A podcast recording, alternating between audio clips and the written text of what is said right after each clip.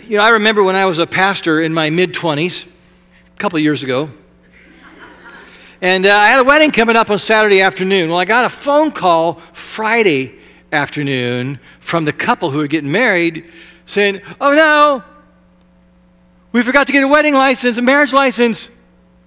And now that's too close, it's too late, we can't get one.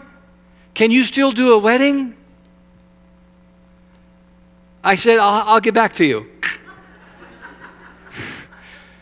You know, they don't teach you this stuff in seminary, right? So I, I, sought some legal counsel and, and got that, and it, fortunately, it kind of coincided with what I felt that I had to do. So I called him back. I said, I can, I can lead a ceremony, uh, but we can't call it a wedding. We'll call it a service of prenuptial commitment. Um, Saturday afternoon, the church was filled. The bride was in her gown. The groom was in her tu- groom was in his tux. The, the, the vows were tweaked a little bit. And at the end, I did not announce them husband and wife. You know, since then, I've been asked a few times if I would conduct a religious wedding, what they call a spiritual wedding. And by that, they mean that they want me to announce that they are husband and wife in the eyes of God, in the eyes of the church, but without making it legally binding. They don't want a marriage license. And invariably, the reason that they don't want to be legally married has to do with what? Money. Money. Marrying means that they would lose a source of income, for example, alimony from a previous marriage or disability payments from the government. In every case, I have declined to perform those ceremonies. Because the scriptures teach that marriage is a covenant of both law and love. And it isn't marriage without both. What is a covenant? What is a covenant? In English language, there is no adequate synonym for that word. The word contract gets at the legal side of a covenant, but it doesn't include the loyalty and the love of a covenant.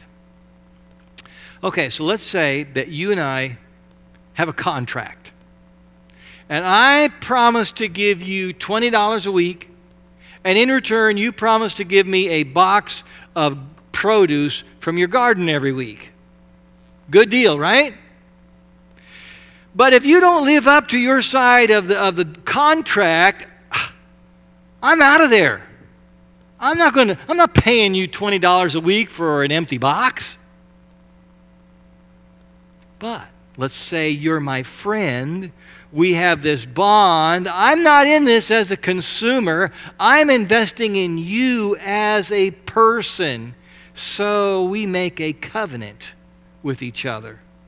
And in this covenant, I, I, obligate myself to pay $20 a week, and you obligate yourself to provide me with a box of garden produce every week. But if this is a covenant, then we are obligated to each other. We are committed to each other way beyond the deal. So if I lose my job and I don't have 20 bucks to give, I can still count on you to give me that weekly box of produce. And if you're in a major gardening accident, what would that be? Who knows, right? And you can no longer work, I'm still going to give you that $20 every week, and I'm going to come over and work in your garden for you while you are laid up. Why? Because it's a covenant. It's not a contract, it's a covenant. Probably the closest that a lot of us will experience to a true covenant uh, relationship is in parenting. I mean, if you're a parent, you have a, a, a legal responsibility, legal authority with your child. You are, you are the, the guardian of that child, but your relationship goes way beyond that way beyond the legal. You, you will virtually go to any length to see your child thrive. Isn't that right? And we see these covenant relationships woven throughout the Bible. Some are between individuals, that make covenants. Some are between countries, nations, and they, they, they make a covenant with each other. It's a peace treaty. And the most important covenants that we find in the Bible are between God and people. So today's uh, message is part of a series uh, uh, called Discover Together Big Ideas of the Bible. And so I would invite you come back the next two Sundays. We're going to be talking about another uh, different thing each Sunday, a different big idea of the Bible. Uh, today we're talking about covenants. And so, to get a good, solid base of understanding for that, we're going to watch a video, five minute video, about covenants. Let's watch.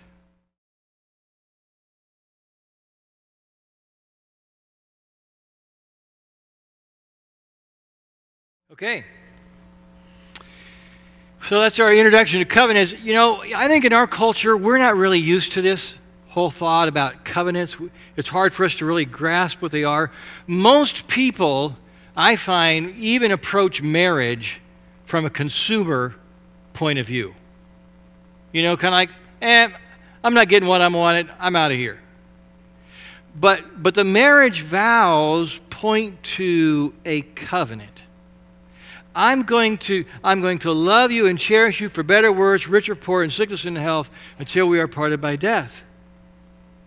Now there, there can be threats to those vows, and, and, and we know that happened, but, but really our, our, our intent is to, is to be unconditional in our, in our relationship with that person.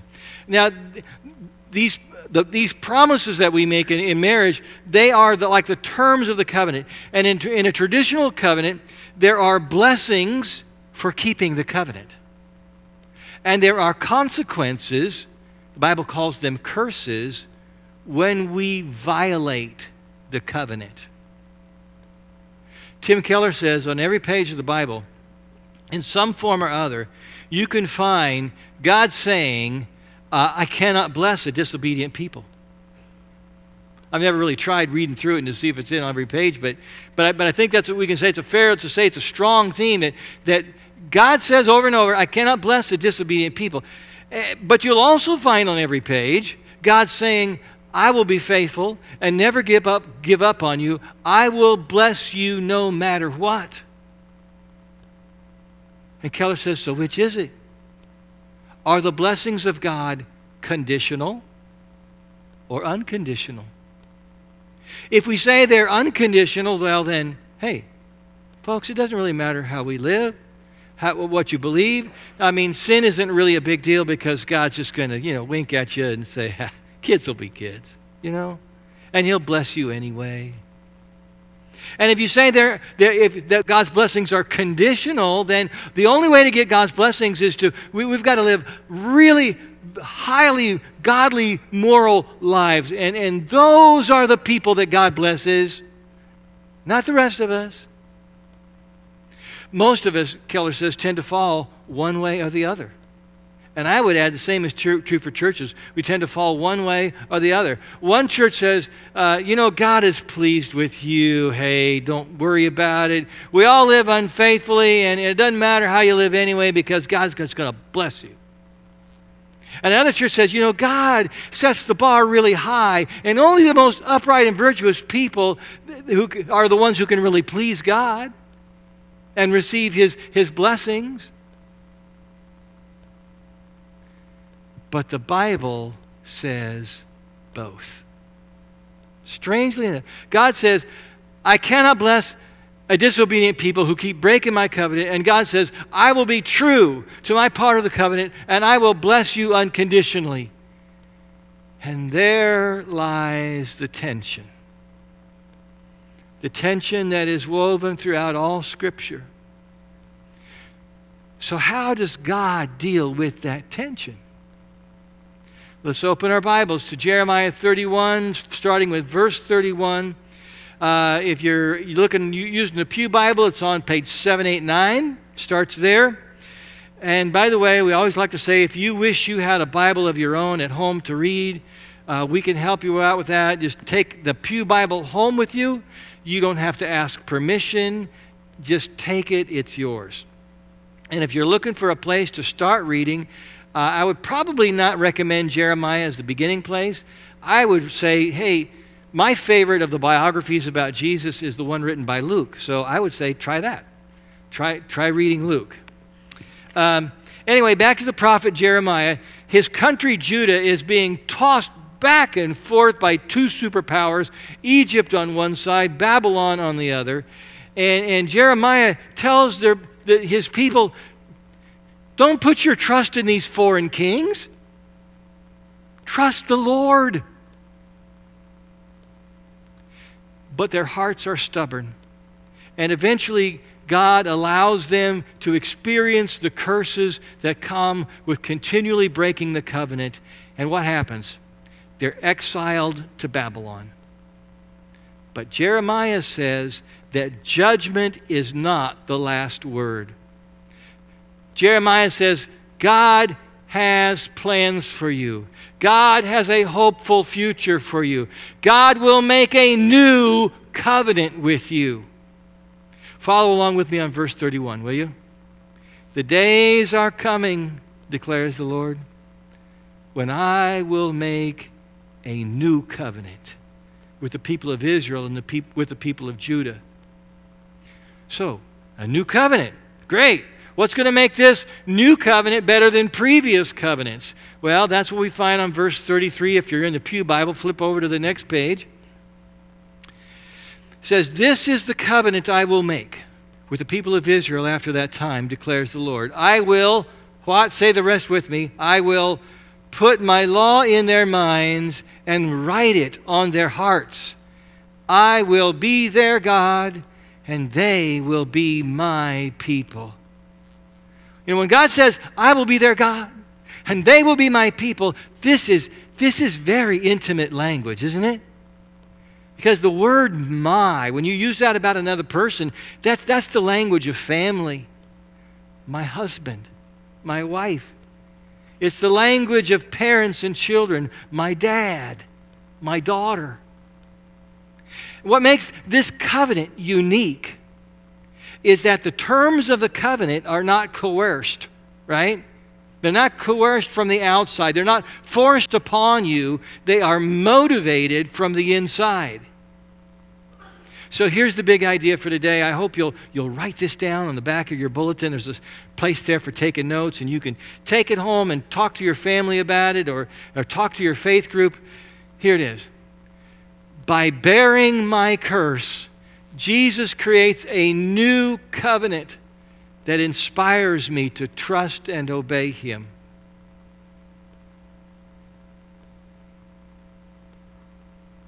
Hmm, think about that. Let's, let's say it together, shall we? By bearing my curse, Jesus creates a new covenant that inspires me to trust and obey him. When I say by bearing my curse, I'm saying I'm not bearing it, he's bearing it. When he, bear, when he bears my curse, he creates a new covenant. And that's what inspires me to trust and obey him. So, how does that happen? Well, I thought it would be great to, to jump back to one of the other covenants to really get a picture of what, of what that is. So we're going to go back to uh, God's covenant with Abraham. We're not going to look it up now, but you can go home and read it later in Genesis chapter 15. Uh, God reaffirms to Abraham that, hey, Abraham, your, your descendants are going to become a great nation, and, and all of the land of Canaan is going to belong to them. And Abraham says, how, how do I know this is really going to happen? Right?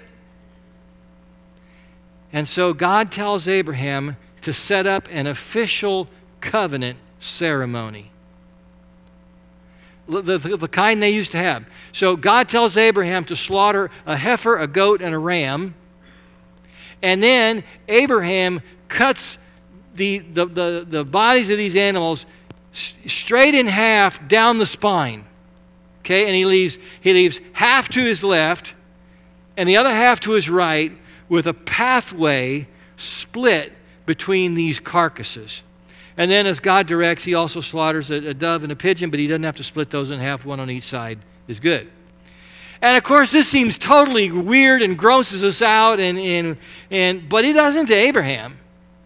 I mean, this is just normal things. When you, when you enter into an official binding covenant, this is part of the ceremony. Uh, it's how treaties were enacted, it's how a tenant farmer promised to faithfully serve the landowner.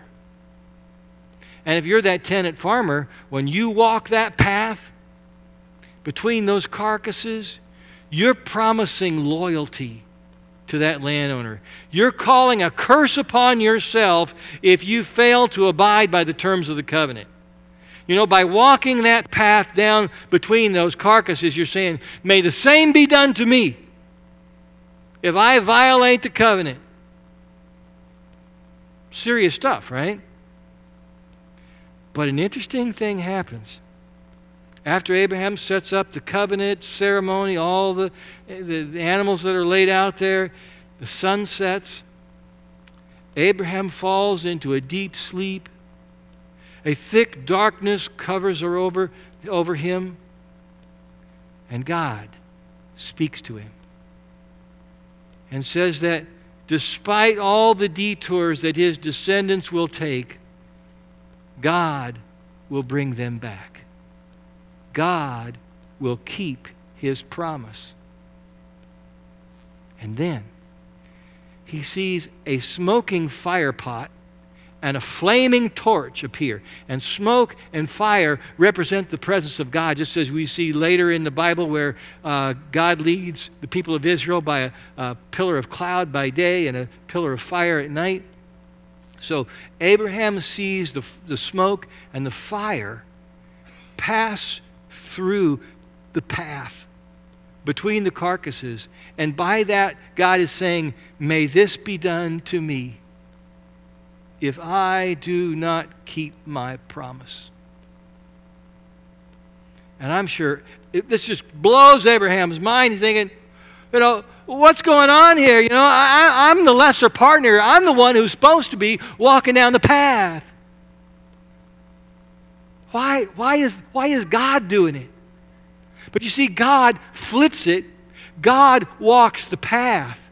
Uh, Genesis 15 literally says, God cut a covenant with Abraham. In our translation, says make a covenant. But in the Hebrew, it's literally God cut a covenant with Abraham. And in the new, and in the new covenant, Jesus takes the consequences of our covenant breaking he says, Let it be done to me. Now, Jesus' body, as we know, is not literally split in two, but his back is lashed with whips. His head is punctured with thorns. His hands and feet are nailed to a cross. His side is pierced with a spear. And like in the scene with Abraham, darkness falls upon the land as Jesus hangs upon the cross. By bearing our curse, he demonstrates the terrible cost of our disobedience. And yet, he loves us unconditionally. And when that happens, it changes the whole equation.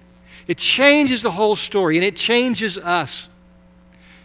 By bearing my curse, Jesus creates a new covenant that leads me to trust and obey Him.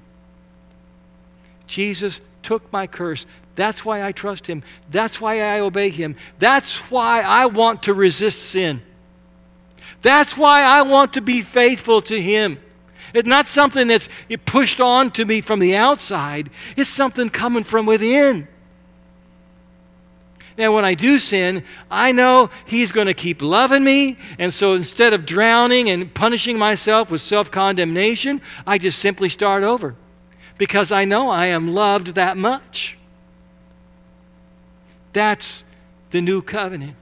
God says, I will, I will put my law in their minds and I will write it on their hearts. I'd like to end with a parable that um, is inspired by one of Jesus' parables. A king decides to settle accounts with a servant who owes him an astronomical amount of money.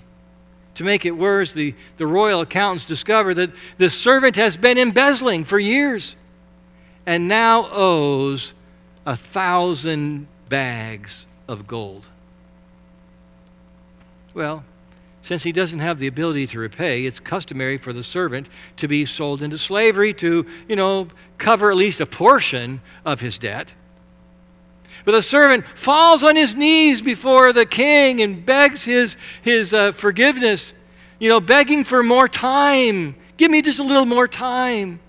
The king knows, well, if the servant lived a hundred lifetimes, he could never repay a debt like this. So the king does what no one expects. The king opens his personal vault where is stored his family inheritance 1,000 bags of gold. And he turns it over to the royal treasurers and pays the debt incurred by the servant. And the servant is speechless. What has just happened? He's overwhelmed by the, by the king's sacrifice. And immediately, something changes. The equation in his heart changes. You know, before he would have been the kind of guy who, you know, if you see a, a, a coworker who owes you, you know, a few coins, you take him to court, get your money back. But now, when he sees a, a fellow servant who owes him a few coins, he forgives the debt, saying, Don't worry about it. Blessings to you. And this servant becomes the king's most trustworthy assistant, the most trustworthy individual in his entire court, because something has changed within him. The desire to please the king is now written on his heart. And so I would just ask you are, are God's is God's will for you, God's desire for you, His commandments for you, or they feel like something that's being forced on you from the outside, being pushed on you?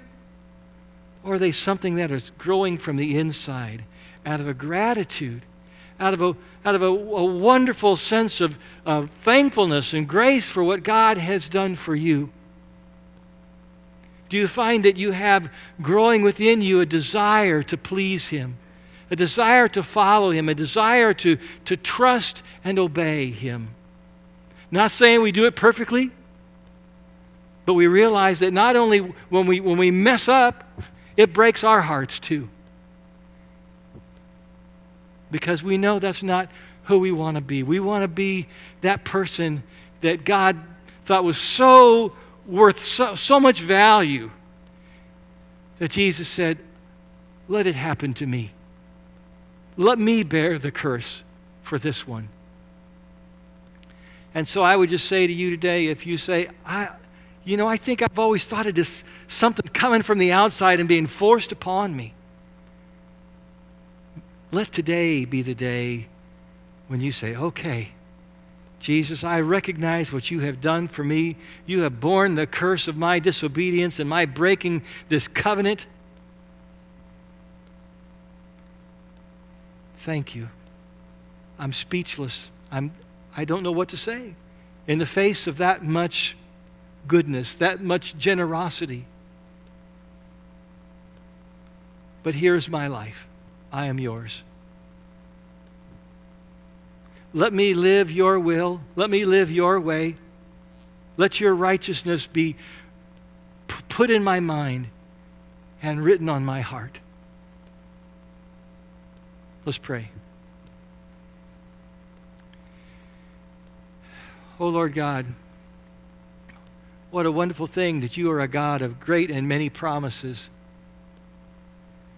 And this promise that you began with Abraham and has continued today. And Jesus, you have come to fulfill that, that great promise. You have come to, to create this new covenant. And Lord, we know it's not just a deal, it's not just a contract, but you are devoted to us. You are invested in us even to the point of it costing you your life. And so, Lord, we thank you. We want to belong to you and live for you every day. Not out of coercion, but out of gratitude. And all God's people said, Amen.